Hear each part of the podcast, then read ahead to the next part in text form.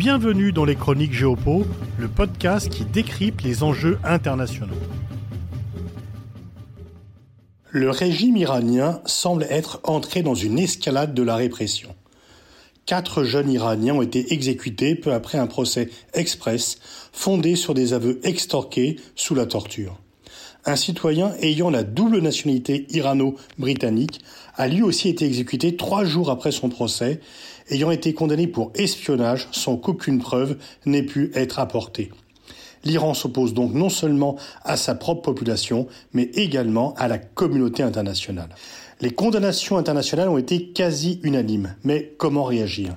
Il y a encore assez peu de sanctions qui n'ont pas été prises, sauf à placer les gardiens de la révolution sur la liste des organisations terroristes de l'Union européenne et à cibler d'autres dirigeants individuellement. 500 manifestants sont déjà tombés sous les balles des forces de sécurité, mais méritent-elles ce nom, iraniennes?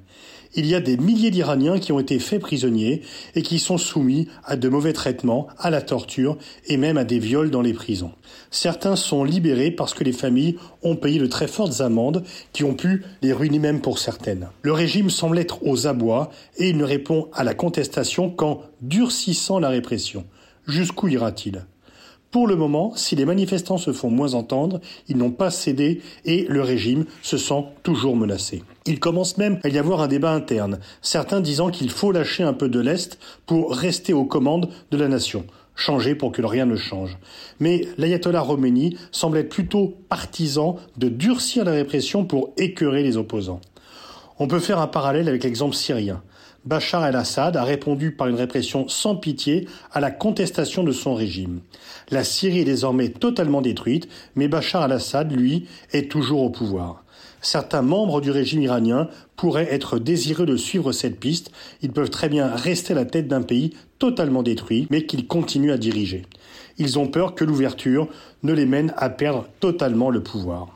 Outre la situation désespérée de la société iranienne, où seuls peut-être 15 à 20% des Iraniens soutiennent encore le régime, la monnaie iranienne a perdu 50% de sa valeur par rapport au dollar. La crise économique et la crise sociale sont générales et les Iraniens commencent à avoir des difficultés, y compris pour subvenir à leurs besoins immédiats en termes d'alimentation et de santé. Beaucoup pourraient être tentés par l'exil.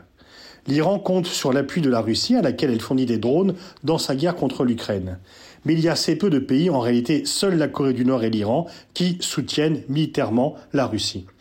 Téhéran et Moscou coopèrent déjà en Syrie où, sans leur soutien, le régime de Bachar el-Assad serait déjà tombé l'Iran et la Russie ont en commun d'avoir totalement coupé les ponts par rapport aux Occidentaux et qui en réalité ne craignent pas de nouvelles sanctions tellement ils y sont habitués. L'autre danger est que l'Iran pourrait se diriger vers l'arme nucléaire. Les pays qui ont négocié avec lui un accord en juillet 2015, rompu dramatiquement par Donald Trump en 2018, ont du mal à reprendre contact avec Téhéran du fait de l'ampleur de la répression mais l'hypothèse d'un Iran qui voudrait se doter de l'arme nucléaire fait froid dans le dos et pourrait déclencher un nouveau conflit. Qui va gagner de la contestation de la répression? La partie en train de se jouer sous nos yeux.